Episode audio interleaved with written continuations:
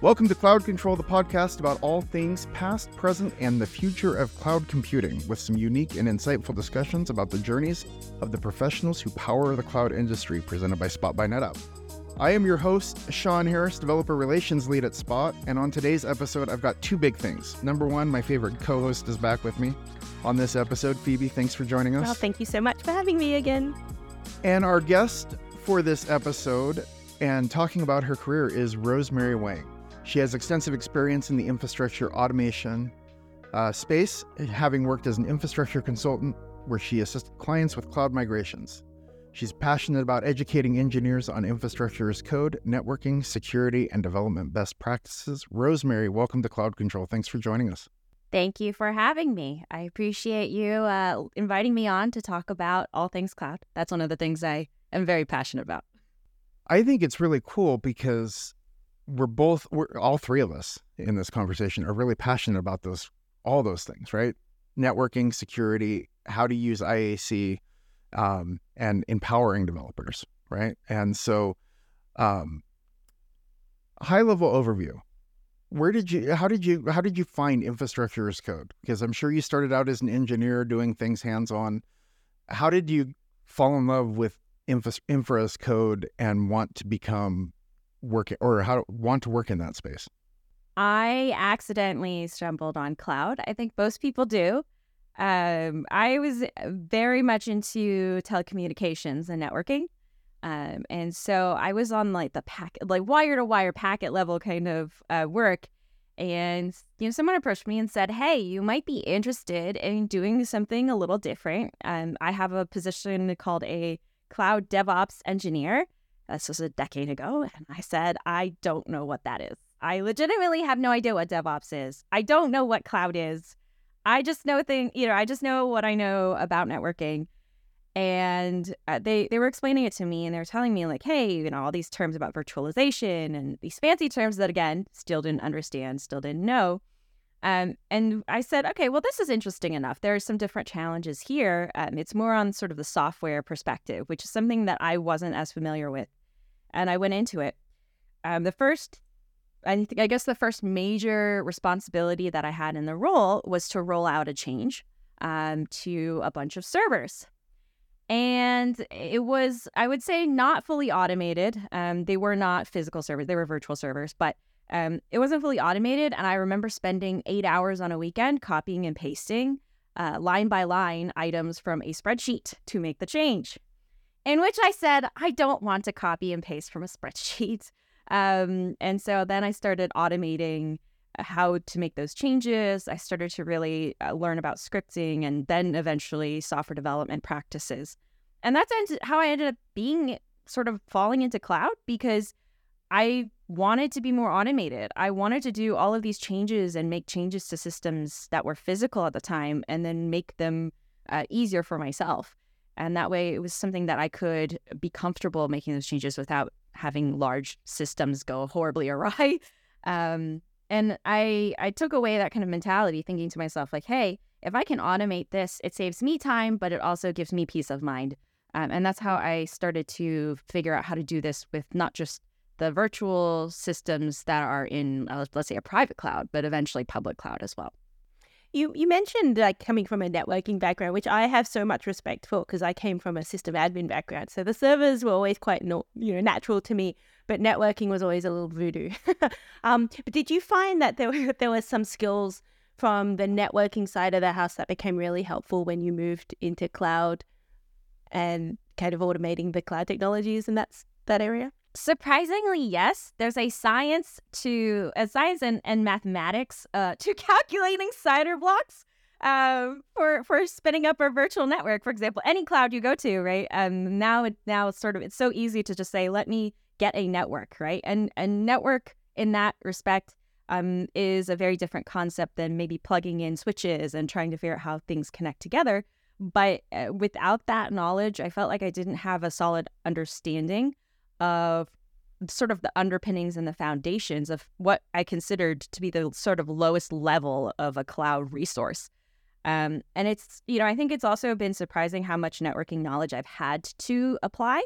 Um, we don't eh, necessarily uh, mix container and cloud, you know, they're not necessarily uh, go hand in hand per se, but um, many times if you're running on cloud, you might decide to take uh, the opportunity to use container technologies, right? And container networking was sort of the next step for me to learn. And to this day, I'm very grateful for the understanding that I have of how container networking works relative to a real network, um, not just IP address allocations, but understanding how you can add a network on top of a network. How do you virtualize, right?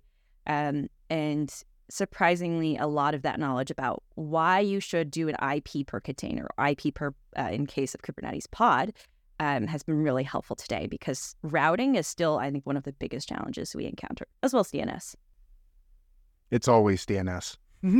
Everybody's blames the network, uh, and and it's sad, but we we only have ourselves to blame too because we set up the networks. It's always the systems. Nah, that doesn't. That's not as catchy as it's always No. DNS. um, as infrastructure become as infrastructure as code becomes everything is code, right? Because we, we're moving more towards automation in the cloud space. How do you keep up, right? Like it, it's such a rapidly changing place. How do you personally keep up with all the changes? Being a developer advocate, you have to be on top of so much stuff, right? Like you're always having to pivot and go play with something. How do you keep up with all that uh, and keep everything, keep your skills sharp at the same time? I think a lot about patterns and workflows because those don't change that often. Um, a good example of this is how do you ensure that the resources or cloud resources that you spin up, um, from when you go from you locally testing them or testing them in a, a sandbox account, uh, go to production and they don't affect the system, right? That pattern doesn't change. You can change the underlying technology um, from different cloud provider. You could change the underlying workflow to uh, let's say it's an, an ML resource versus a machine learning resource versus, uh, you know, a cluster, a container orchestrator cluster somewhere, right? Something like that. Those change, but the patterns don't necessarily change that much. Um, and so I think about them as patterns. So I look at new technologies and I say, okay, what about this workflow that someone would need to do with this technology? Um, let's say the security space. Uh, one of the more recent things I'm working on is how do I get access to a machine? How do I log into it? That workflow is very simple in how you describe it, but the technologies change. And a lot of the times the technologies evolve to make it easier or hopefully easier for you to do that. Um, and that's where I start to understand how these technologies fit together. And it gives me a good opportunity to get hands on, as well as understand how it applies to a real world scenario. Are there some other examples? Like I'm thinking about, yeah, you mentioned the great one with security. I think that one is one that we always talk about. How do I get access to a resource? But are there others that kind of always come up when you're talking to people about, you know, educating them for the first time on some of these topics? Testing. I get a lot of questions about testing um, because I think test yeah, testing testing is um testing is a really great reflection of how insecure we are about how we make changes to system to systems, right? There's a fear around automation and testing often serves as a way to allay those fears or to make sure that you're um, pushing a change that's not going to affect everything overall. Um, and infrastructure testing and any testing, software testing, uh, security testing, those things don't change very much, right? Um, but we have to change testing a lot because of technology. So if you think about testing infrastructure as code, we treat that differently than if we test security, right? If you're thinking about vulnerability management from a security standpoint, we treat that differently. But if you actually look at some of those workflows and the steps and stages of them, they align very, very closely. You'd want to scan your infrastructure for vulnerabilities. There, it turns out there are configurations um, and, and infrastructure resources that will give you sort of a vulnerable potential um, point of vulnerability in your, as a system. Uh, we just change a little bit about where we're looking. Um, and so I think that testing is the biggest one that people ask about workflow over and over again. And I end up describing very similar workflows across software, infrastructure, security, and you name it, even now. There's the latest and greatest stuff that I'm not going to bring up because I'm pretty, pretty sure a lot of people do. But uh, even in AI and ML, right, people are asking, how do I test this? Yeah, and I'm sure that they're always always applicable as well, going from the you know data center into public cloud into services. It's the same workflows there's still too, right? It is, and I think that the diff the biggest difference that people have uh, have to understand when going from let's say physical to virtual or so you know whatever these uh, different paradigms are the one thing that people have to recognize is there are limitations and you have to realize the boundaries of some of these patterns that you're applying. And they are the same but then you have to adjust for when things are not perfect right?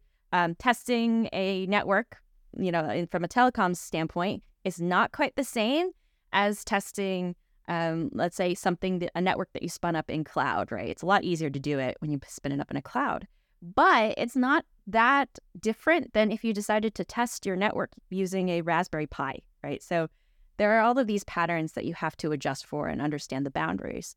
Um, and that's where people start to get more confused. I think it's not necessarily that the patterns aren't consistent um, per se, as much as just they have to recognize when there's limitations. You've been working in the consultancy space for a while. And as infrastructure as code as a concept has evolved, you mentioned the pattern matching as part of your day to day job. What challenges did you see early on that infra teams were struggling with when it came to deploying and managing infrastructure as code? And how have you seen that evolve to where we are now, to where it's almost point and click? If you will, right? Like if you if you do it right, like you can even use Gen AI to go and say, spit me out an infrastructure script that does X, Y, and Z, and you go plug in your stuff and you go. But what did you see were the hardest parts, and how have you seen that evolve? The path to production was the hardest for people. It was never actually picking up the code if you were using code. It was never actually picking up a domain specific language. That had never been the issue it was people understanding how to get this stuff into production and to do it safely and securely. And so, uh, you know, the biggest questions I would get is like, okay, great. I ran, you know, I ran this on my local machine and I applied those changes. And now I see the servers are in cloud, but my security team is never going to like this. And this doesn't feel comfortable for me. Um, we have a change management process, and I don't know how this fits into that. And so when you think about infrastructure as code, it never was really about learning the code. It was about everybody else understanding the way, a different way of working. Um, and that was the biggest challenge is because a lot of the times uh, the engineers who were starting infrastructure as code didn't really know how to communicate the differences in the ways of working to other stakeholders who you know, rightfully were asking questions about it. And so when I talk about infrastructure as code now, most folks are asking, okay, how does this fit into my change management process? Um, how do I understand this from a security standpoint? Like, no, not everybody should be pushing changes to my cloud infrastructure. Um, or how do I make sure that this is self service, that a development team can spin up whatever resources they need, whether it be a bucket storage or somewhere else, something else that they need. Um, and I don't have to block them, but I know that they're doing the right thing. Uh, they're not just opening that bucket for everybody to to use. Um, and so it's such a different change in perspective for an entire organization. And the biggest challenge tends to be how do you educate everyone, but also how do you educate the engineers to educate others? Uh, and it's a it's I think the biggest challenge that I see. So one of those things as well, when you say path to production, that we always hear is around, you know, production has to be more reliable. Production has to be, you know, it has to be up, uh, and and the code that you might have just built for a development environment or for something you're testing, uh, you know, you may not have considered that reliability. So how have you seen the shift into kind of more reliable um, systems, even when you're using, well, especially when you're using infrastructure as code? Yeah. I think the infrastructure as code, especially if you're doing things in cloud, um, it's much easier to treat um, everything as ephemeral, right? It, or in this case, immutability, right? Applying the principle of immutability, which is if something doesn't work, you create an entire new one and that will work, right? It's a lot easier than upgrading something in place because infrastructure, you know, is cheaper, right? Cheaper is a is a strange term, but um, cheaper from a financial standpoint, from a time standpoint. So um, the the reality is that it, uh, many times, um, I think that whenever we talk about infrastructure as code uh, for in, in the context of reliability, we're okay now with making changes that fail because it's easier for us to create entirely new environments and entirely new systems that are working, and then we can fail over to those. Um, the other things that I think people are considering a little bit differently now is that they're not treating development like development anymore. They're treating development like production, um, or they're treating their production environments as development, right? So testing in production or doing things straight in production has been a big trend um, from a cost savings standpoint or a cloud optimization standpoint. So um, those are some of these newer newer thoughts that we're we're approaching, and infrastructure as code allows you to do a lot of that because you can reproduce your infrastructure very quickly. Um, you can reconfigure your infrastructure very quickly, um, and you can manage and understand how many just how many resources you're declaring and deploying. That's a good point. And I've, as we were prepping for this, and as I was as I've been getting into the developer relation space, because I come from that same sysadmin network guy, moved into DevOps, moved into the cloud background. One thing that I've gotten really good at, and I think you you've eloquently said it a couple times um, in previous uh, presentations I've listened to, is the art of good enough. And I think that we get hung up on having that final product and having it polished and perfect in the way we imagine it on the whiteboard day zero. What is how do you explain that to not only developers but management who see uh, uh, how do you explain that iterative process when it comes to cloud engineering that I think makes this space really unique compared to going and racking a server and standing up an application? I always start with uh, someone asked me this question once, and I thought it was such a great question. I usually ask a lot of the technical decision makers that I chat with Would you rather something be under engineered or over engineered? Well, under. I'll let you two answer if you would like. Yeah. Yeah. Yeah. Yeah. Mm-hmm. yeah. Enough, right? It's got to do the thing. Uh, you know, it doesn't need to have all the bells and whistles today.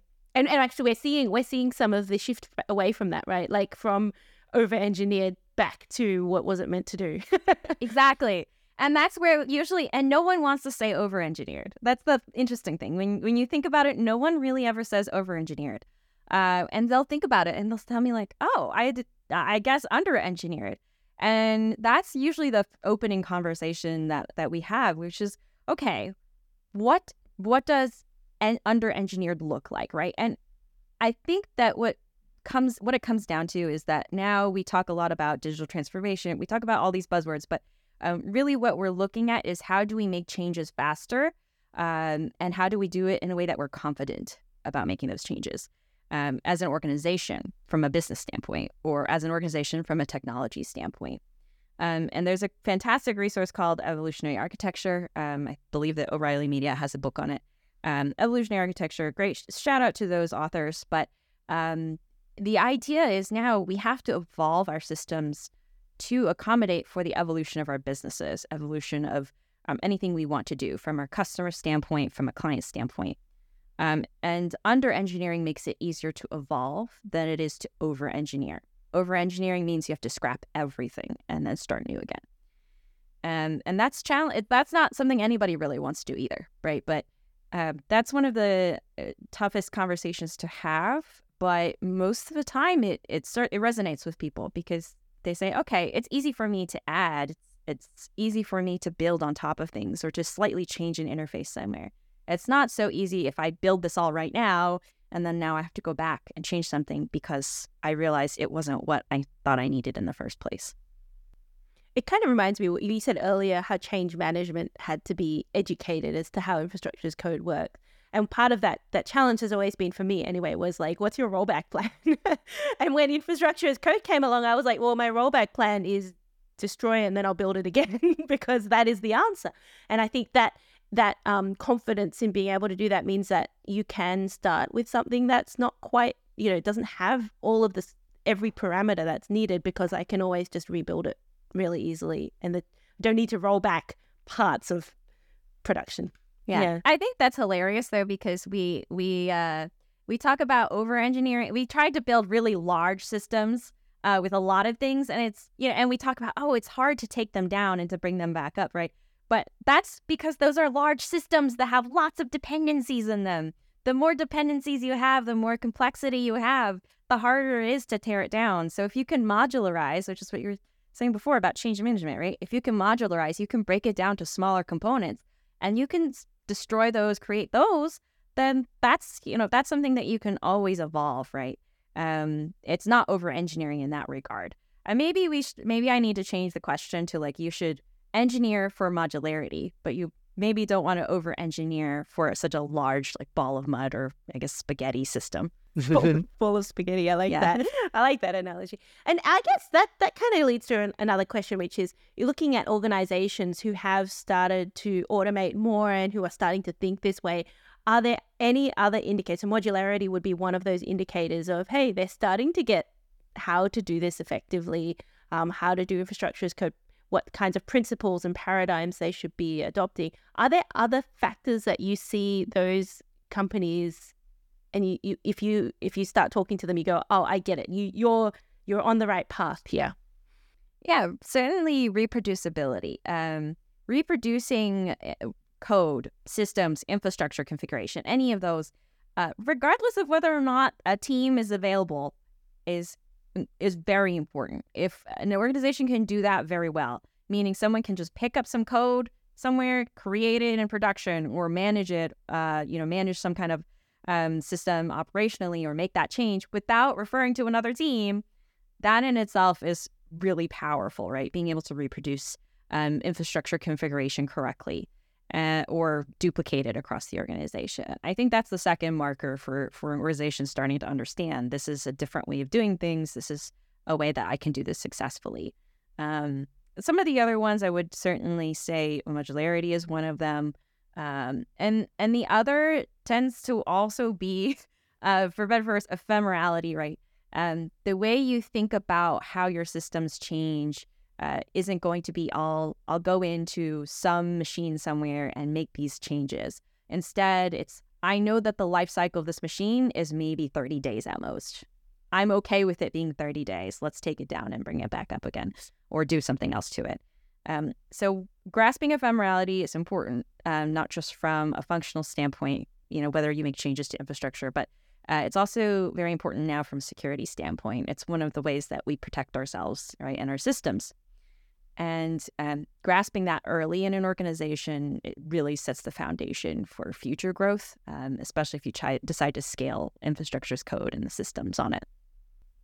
And that brings me to my question because I'm a security guy at heart, right? Like, and one of the biggest things when I was learning about Terraform early, about 10 years ago, right, when, it, when, it, first came out, was explaining to my boss how this idea that if we go to the ephemeral infrastructure perspective instead of running fully stacked servers that we were managing and had all this automation behind, using this would be, make us more secure at the end of the day was a real hard sell. What are some of the biggest gaps when it comes to code and infra security that you see out in the field? And how do you advise people to start addressing them to bring that automation, that level of automation that you really need to manage the cloud effectively, but also protect your infrastructure? That's a good question. One of the gaps that I see is that there's um when people first start moving to cloud, they sort of do this lift and shift. Uh, they don't really rethink about replatforming. Uh, really, when you move to cloud, you need to think about replatforming. It's an entirely different approach to resource management. And if you're creating one server and you're saying, I'm going to exactly map this from my on prem environment um, to the cloud, you're not going to get much benefit of cloud. Um, there are a number of people who will just take their Linux configuration on prem and just port it over um, to to cloud based resources um, and call it a day. And it does work, but unfortunately, from a security standpoint, there's a big gap there, right? Because if someone compromises that virtual machine, now you have to figure out how you're going to rebuild it again. Um, there's also a, resource management issue from an optimization standpoint. Are you really actually using 100% of that virtual machine? Are you sizing it in a way that um, is accommodating for the resources? Maybe you oversized on on that virtual machine, so now you're just wasting resources, right? Um, so the the problem, the biggest gap that I see is that people tend to take what they have on prem and just map it directly because it's easy. Uh, but over time, they don't get much of a benefit from it.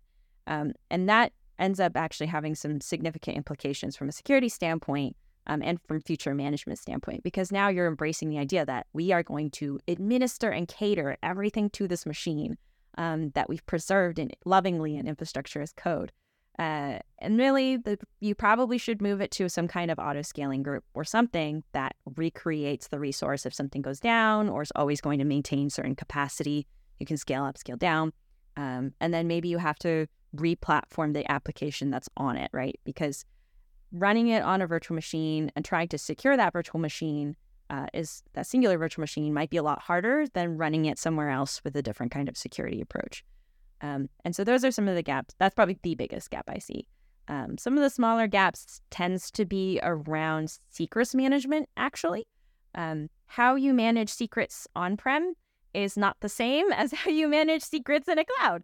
Uh, it's very easy to to accidentally put secrets somewhere, um, especially in the SaaS products we have for like version control, for example. Um, and so we accidentally push up a credential somewhere, and magically, that's that's uh, sitting out there for everybody to to see. Whether even if it's private to your organization, someone can go and look for that secret, right? Um, and so secrets management becomes also a huge gap as well um, because we have secrets everywhere. How you manage them on prem um, is going to differ than perhaps how you do it on cloud, in which case you may take advantage of some of the more native uh, secrets management solutions so you don't have to store them um, in whatever on prem workflow that you had. But uh, I think that's the second biggest gap. And the remainder, I think, are more just education about education and skills. It's all fun and games until somebody posts your root access credentials into a Terraform script and math and forgets that they pu- published it to yeah. GitHub, and then yeah. hilarity ensues. Or even more subtly, if you accidentally don't mark that as a sensitive variable, right, and then you don't mask that output in your CI framework's output, then someone can go copy that that password that you someone accidentally printed out, uh, and then use it for something else. So it's um I think now people are are learning a lot more about secrets management, but we have to change the way we think about it uh, because if you shift, it's just not quite so simple. It's just porting everything over. I think part of that needs to go back on the cloud providers though, because I don't think the cloud providers do. And this is just me speaking off the cuff as a guy that's had to do it. I don't think they document the way to do it in the infrastructure in specific to the cloud, right? Like AWS has secrets manager, and there are four different ways to pipe in secrets into your infrastructure as code, and none of them are documented, right? Like you have to really hunt. And I think the security by obscurity really puts people at risk, AWS and Azure. Just saying. yeah, I guess that that's a good place to kind of ask about where does it go from here because a lot of it is education, like you said, and and and I mean we can go so far to tell people stop don't do this thing, this is bad. But I think a lot of that is comes from a lot of it will come from making things easier by default, um, and, and a lot of that being built in. So where where are some of the innovations that you are excited about, uh, especially around security for uh, infrastructure as code?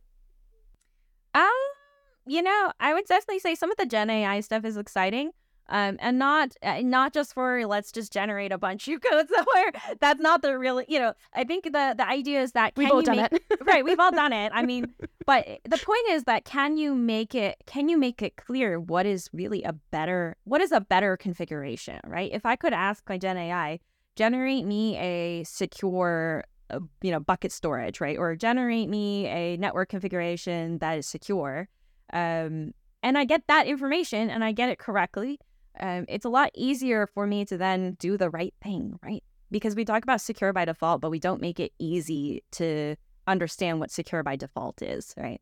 Um, and it's on everybody to who everybody who writes this code to learn what that means. Um, but how can you do right when you don't actually know what you don't know? Um, this is where I, you know, I joke. It's like a, it's the um, known unknowns where someone else in the organization knows, but you don't know. Um, and we need to move that to sort of either testing or monitoring somewhere where we can capture that knowledge somewhere.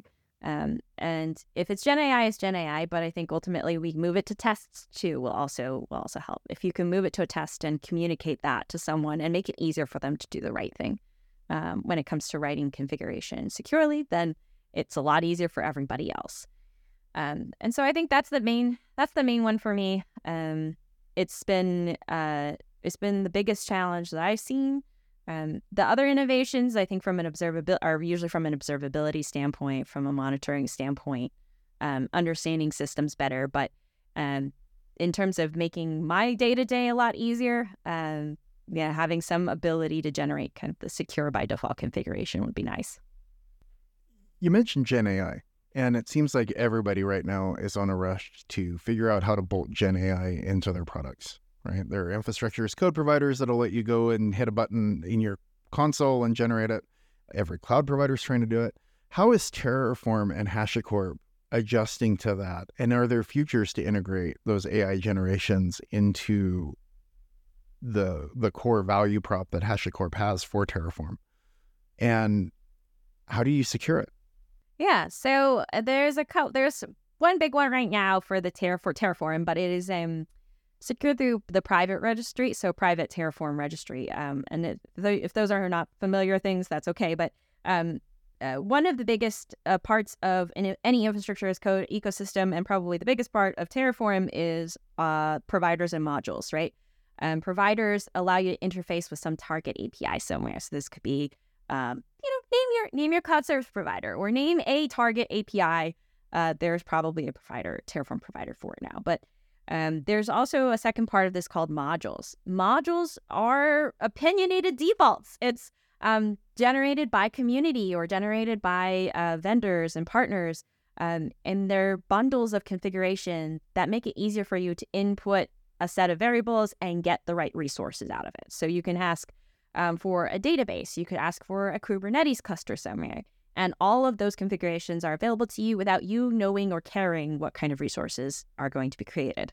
Um, it makes you makes it easier for you to do the right thing.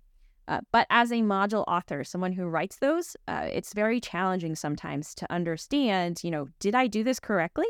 Um, am I uh, writing this configuration away in a way that it will work, right? Um, or am I using the right version? Um, and this version will then cause a different kind of resource to change. You know, do I know these things to be true? Um, do I think that this module is correct? Is it secure? Um, and so all of those are big questions, and it's a huge responsibility for module authors. So in terms of the Gen AI feature we have right now, um, there is test generation, meaning can you generate tests to verify that the module is secure in certain ways, it's functional in other ways. Um, and so that's the the main one right now, and that is in Terraform Cloud or the the private module registry.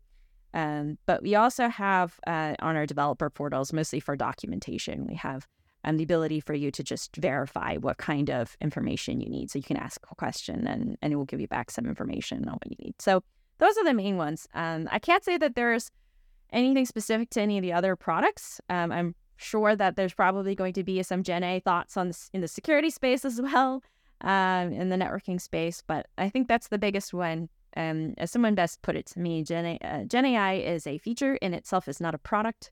Um, and so, you know, I yeah, judicious. You know, it's like a judicious. You have to be judicious with with what you know where it is and what value it provides. Um, in the case of Terraform, a lot of it is about uh, helping people who write a lot of Terraform um, make it easier for them to write it properly and to test it and to verify that it's correct. Yeah, I think, like you said, it's the heavy lifting parts that are hard the testing, building good tests, and building, well, building good documentation, which I do think is very difficult. Um, but very important where it can be su- super helpful there. The community has been a big part of Terraform's adoption and growth. How has it changed since you've started at HashiCorp and working in the developer advocacy space? And what trends are you starting to see people talking about? Yeah, Terraform in the very, very beginning um, was interesting to people, but no one understood its value proposition um, until until people started building stuff around it, right? Um, and I think that's what we I think I've learned personally about a good technology um, is one that builds an ecosystem. Um, and allows someone to build an ecosystem around it, allows other people to contribute into it because the value isn't the the fundamental core of the technology. It's actually in the ecosystem and what it integrates with. Um, and that is very true with Terraform. That's very true with Vault. Uh, and people can still contribute to Terraform today Um, they can still build their own provider. They can still build a module and bring it into the public registry for someone else to use. Um, and those contributions are incredibly valuable uh, to someone who's just getting started or someone who's trying to just do something with Terraform. Um, they can find a resource out there for them to either learn it, build on it, expand on, uh, expand it, or um, you know create their own infrastructural resources somewhere. So I think that the community uh, has not changed in its enthusiasm for contributing, but also for educating others. Um, there's a lot of giving back within the community. Um, and there are a number of people who still contribute to the core um, code base as well. And we call them core contributors. Big thanks to them because they'll catch different things about our code base and, and look at certain things that are um, either issues or features that could ex- grow that code base um, and they'll contribute back to it. So we still have folks who are contributing to the core of it, but we have a huge number of, of people in our community who are working on the ecosystem, and that's where the value is. Um, if you try to download Terraform on its own, uh, Terraform on its own without a provider is just not much, to be honest. Uh, what are you going to do with an apply? Not much. Uh, and so the providers themselves are really where the the heart of um, of the the value of Terraform is, and um, we've seen a lot of people still build their own provider, and it's gotten easier. I would say when I first joined HashiCorp, there was no way to understand how to build a provider or build a plugin. Um, and now the community, thanks to feedback from the community and just overall growth over time, um, there's a very uh, there's a nice framework for you to do it, and it's a lot easier now. So those you can you can build, you can contribute, you can still post, um, and people can still use. One of the biggest things with Terraform right? Because when I started using it, I was still working on prem for the most part, but I figured out really quickly that it was really powerful for on prem stuff too. And I think people see Terraform sometimes as cloud native, cloud first, right? But they forget that they can back it and enable that hybrid cloud. As we move out of the COVID, everybody run to the cloud response that we saw in 2020, and you see people looking intentionally at their cloud environments how does Terraform and HashiCorp's mission help enable that hybrid cloud? And where do you, and how do you guys see that as being part of your ecosystem? Uh, do you see it as being a critical part of your ecosystem? Is it something that, yeah, we can do it, but we're not really focused on it? How do, how does Terraform view that hybrid reality? Uh, it's a reality. no one's leaving the on-prem stuff anytime soon either. So um, there are a number of integrations that still have to happen on-prem um, people want to use Terraform to manage everything, right? So whether it be their on-prem DNS uh, or um, networking, you know, something, something. Choose your choose your favorite resource on-prem, and people still want Terraform to do it because they want the same pattern, right? They want the same interface um, for cloud and on-prem. Um, they want to be able to say, I can just create this on demand, or I can fire off a change um, in the same exact way. It's a lot easier to, to standardize on that interface. Um, and at, you know, there was a someone told me like, "Hey, we only run this change in Terraform once every three months." And I said, "Is that still valuable?" They're like, "Oh, it's still definitely valuable because all we have to do is make one code change, push it up." Um, and previously, this was a two-week change that we'd have to go into every system and try to copy paste everything and look at um, now it's just makes so much easier. We just do it and it's done in 10 minutes. Um, so there's a lot of value. Um, people still do it, you know, and they still manage workloads on prem and um, in cloud, whether it be Terraform or another tool. But um, they use Terraform quite a bit for it because they like having the same interface and it makes it a lot easier from a security audit standpoint, makes it easier from a functional standpoint. Um, and it's easier just from a time saving standpoint as well. And for all you listening, those are all really important concepts to keep in under consideration no matter where you're running your workloads. If you're running in the cloud, if you're running on-prem, being able to show the validation of your environment and how you do things in a repeatable manner is going to make your life so much easier when it comes to audit time. So and for yourself too. and for yourself, it makes your sanity so much better. We've talked a lot about Terraform and the tech, but cloud control is really about telling the stories of the people behind the cloud. So let's stop talking about tech and let's talk about Rosemary. You've been in this space for a while. If you had one piece of advice for somebody who was just getting into, say, they wanted to follow your career trajectory, what advice would you give them? I would say embrace the opportunity to learn as much as you can. And don't don't be it, it's very natural to be afraid to learn something or to fear that you're not going to get it right or to be afraid that you're going to be rejected by a community of people because you're not the expert. Um, but it turns out none of us are experts at everything. Um, and so to have the humility to go and say, I want to learn from someone, um, or I want to learn from this community, and I might not get it right the first time, but maybe I'll get it right the second or third time, um, is the best advice that I could give someone coming into tech right now. Um, you're no one's going to get everything right uh, immediately. Um, for the folks who accidentally push, pushed a database change that dropped a table somewhere, you know, um, it gets better. I, it gets better, um, and don't let that fear um, drive you to to do the same thing over and over um, from a technology standpoint. Um, I think that learning has brought me so many different experiences in and out of tech, um, and having grown my career in this way, I think that you know the reason why I ended up writing a book was because I had learned so much and I wanted to put it down on paper. Um, and I wanted someone else to learn it too. Um, and so, you know, you can say a technical book is a technical book. It has a lot of documentation in it and the ins and outs of how to do something. But um, every chapter of a technical book is a story of how someone learned something. And um, that's really what I think the biggest takeaway or the biggest thing that you could do in technology right now. And I'm sure you get this question a lot as well for that person who is starting. Where do you, what do you point them at? because I'm sure you get asked that all the time. What's your like number one go to? And it could be your book, which is a great. Oh yeah, no, I I don't go to books. Uh, I I actually am a visual learner, so I go to. Usually, what I'll do is I'll look for a conference, right, a, a relevant conference in the topic space, and I'll just listen to a bunch of different talks, or I'll listen to a podcast um, on that topic. And usually it's a good jumping point for what other topics that I might need to know. Um, and then the second step of that is once I get a little bit of an uh, understanding of what technologies people are interested in, um, what questions and challenges people are addressing, I'll go and I'll get hands on with the technology and try to, you know, replicate some kind of workflow myself. Um, and so, you know, this is the one, this is the way that I actually teach folks as well. Where I have a couple live streams where I teach some folks on my team who are not as familiar with other tools. And what we do is like we go through and we talk about the concepts, we talk about the challenge, and then we get hands on um, very quickly.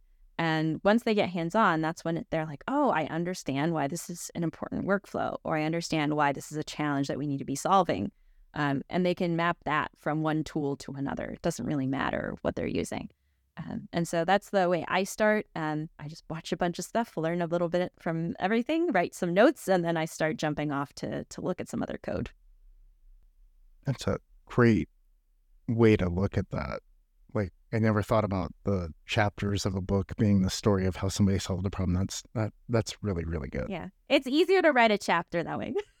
it is, but I mean, I, I like now it's going to make when I read technical books, it's going to make me look at it a little bit differently and see what the underlying message is. And that's just something I just the light bulb went on while I was sitting here. So you mentioned conferences. What conferences can we find you at? Uh, conference season starting to start up here. Are you going to be speaking anywhere? Is there anywhere where we can find you? Um, yeah, let me. I'm trying to think. So I will be on O'Reilly's uh, Super Stream in, coming up tomorrow. Actually, not tomorrow. Wednesday. Sorry. Uh, t- what is time? Um, coming up Wednesday. Uh, O'Reilly Super Stream. Um, it's on platform and cloud security, platform and cloud automation. Sorry. Um, that's the that's the ma- upcoming one. In terms of the rest of the year, uh, you can find me at KubeCon. Um, you can find me usually at the cloud provider service provider conferences. Typically, um, I can't say I have any other specific commitments on um, conferences, but you'll usually find me at some of the bigger cloud service provider ones. You'll certainly find me at HashiCorp's conferences as well. So, if anybody's there and you're listening and you want to say hello, just say hello. I love to to meet people. Mm, that's a that's a good thing because in developer relations, getting out of my shell, especially coming from that practitioner background, it, I had to learn that really quick. That you had to be ready to go Yeah. because people will come up to you. Yeah. People look at but I you know, I just want to hear the most interesting stories, right? And it it's not to me the interesting story is not going to be someone who told me like I'm going to be, you know, I do this with with AI and you know all these fancy things. Really the interesting story to me tends to be like there's this old thing that's in our environment and we don't really know what to do with it and now we've done this weird anti-pattern and like and I want to hear those stories cuz those are the ones that are like really fun to to talk about and to learn about with people. Um, so if anybody has those, I I would love to hear them. The anti patterns, I like that. Yeah. Sometime we'll have to sit down and I'll tell you about how I deleted a 20 terabyte production database and brought it back using Terraform. Wow. well done. I do. Yeah. See, this is now I need to hear this story. Yeah, luckily I didn't delete it from the S3 bucket, but that's a different part of the story, and uh, it, it, it's a wild one. But we'll we'll meet up somewhere and we'll talk about it, especially if you're going to be at KubeCon because um, KubeCon is in my hometown. The KubeCon North America is in Salt Lake City this year, oh which is that's right. I get to sleep in my own bed at a conference. Wow. That's, that's going to be fun. But also I'll be at KubeCon EU too. So okay. if I find you there, we'll talk about it and have a beer. yes. I do want to ask one more thing because you're in that developer relation space, that del- developer advocacy space. You came to that background from a practitioner. You've been in the space for a few years now. What would you give somebody? What advice? And this is maybe sounding self-serving because I'm a year and a half in, but what advice? What what have you learned, and what advice would you give somebody now that you've been in it for a while on how to not be better but more effective at telling at being doing the developer relations developer advocacy motion I think that you have to be patient. in development relations, you have to be very patient, right? Because um, it's a cause and effect. It's a cause and effect uh, feedback uh, uh, of sorts, right? And you're looking for that feedback loop constantly. Um, you want to know, like, what are the challenges that your community needs solved, and what are they trying to do? Um, is it something that you can solve by from a product standpoint? And the answer is usually maybe. Um, or is it something that you have to solve from an education standpoint because your documentation is bad or your tutorials aren't sufficient or, or you need content around it because it's a very niche use case? Um, this feedback loop is incredibly important. And I think as a, a new developer advocate or um, if you, you're new to developer relations, it's easy to lose sight of that very quickly um, because the feedback loop is very long term. Um, it doesn't happen in a week. It happens over the course of six months, a year, sometimes even two years, sometimes even in my case, four years, right? Um, and so I think that being patient uh, is one of the things that, is, if you're starting out in developer advocacy and developer relations, um, it's incredibly por- important. And um, taking that patience and mapping it to being a very good listener or a generative listener, understanding what someone is doing, asking clarifying questions. Um, they're not wrong, right? And I always joke there's no such thing as someone doing a bad thing or a wrong thing. It's a pattern that they've started to do. Um, and we're still here to help them and understand why they're doing that pattern and how it could be better. Um, and so the the idea of just listening and keeping the the open dialogue is very important. Um, and if you can do those two things, you set yourself up self up very well to serve better for your community um, and also just be a generally um, a more effective and in some ways a more happy DA and a developer advocate um, because they're not trying to to figure out okay chase the next content that that's you know going to give you the views or chase the next bit of content or video um, that you think has more impact. I think that impact can be measured measured in many different ways, um, and it's a little bit harder in developer relations to understand that. And from for the community themselves, like, is there something that you wish that, or I mean, something that you tell the communities to do? Because I think people kind of enter them and and go, well, yeah, everybody knows everything. There's a developer advocates from from vendors or from uh, communities who are really who know everything, and they're the superstars, and we love them.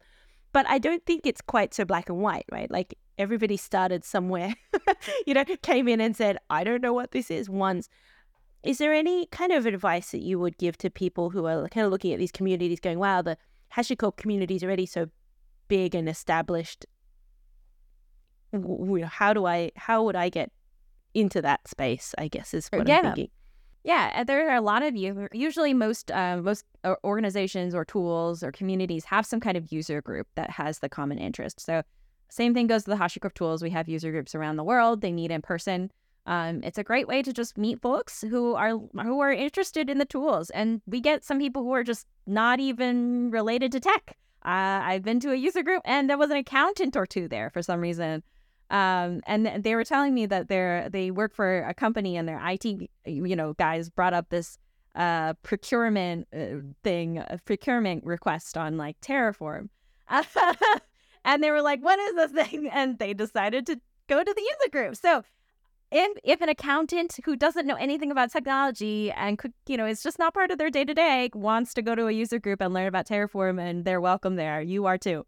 Um, and so user groups are a best place, are a really good place to start, um, as well as online. There are a lot of resources and education from a number of folks within the community. They're just getting started or they're at the scaling level, um, and they're talking about you know why they did something. And you can reach out to any of them. They're incredibly nice people who will um, kindly listen to some of your uh, troubles and and offer you some thoughts on on some solutions.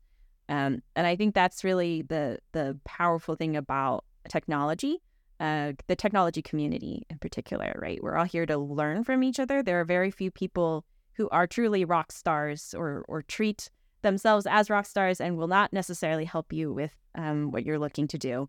Um, many folks are open to talking about how they got to where they are, um, how they're learning, and to help you on your learning journey too. We love the war stories. Like yeah, it's it's when things break. we get yeah. things we all get excited about. Yeah, if every you know, like the in testing, right? In testing, there's the happy path. If we all talked about the positive path, we we have all this predictability, and everything would be really boring. We all want to hear like the the the unhappy path or the negative testing, where it's like you know these things are going to break, so we want to know where they are. Um, and knowing that uh, uh, the I think like everybody will sit around at conferences and talk about the the horror stories or the things where things didn't go correctly, um, and what they learned from it. That's a. I, I, I was looking. I was thinking just as we were talking about that about how many times I've gone to a conference and we end up on the worst stories talk, right? And it's it's so interesting how we end up at the same using the same tech or the same um, or we end up at the same place in our journey. And it's all because of those different war stories, right? Like deleting production databases or fixing mail servers and using a Wi Fi connection somewhere, right? Like all these things have really led us to this journey. And it, it everybody's journey is different and they're non-linear, but they give us so much. It's like the State Farm commercial. I know a lot because I've seen a lot, right? And I don't know everything, but I've seen stuff go sideways really, really bad, and I think that that community, the, the community aspect, is really what makes this space not just developer, but technology in general, not just developer advocacy or developer relations, but just being a part of the tech community. It's so much fun to just learn from others and just, hey, I'm here, I'm going to join this community, and I'm. You don't have to know who I am right away, but as it grows, that participation makes it so unique compared to other industries.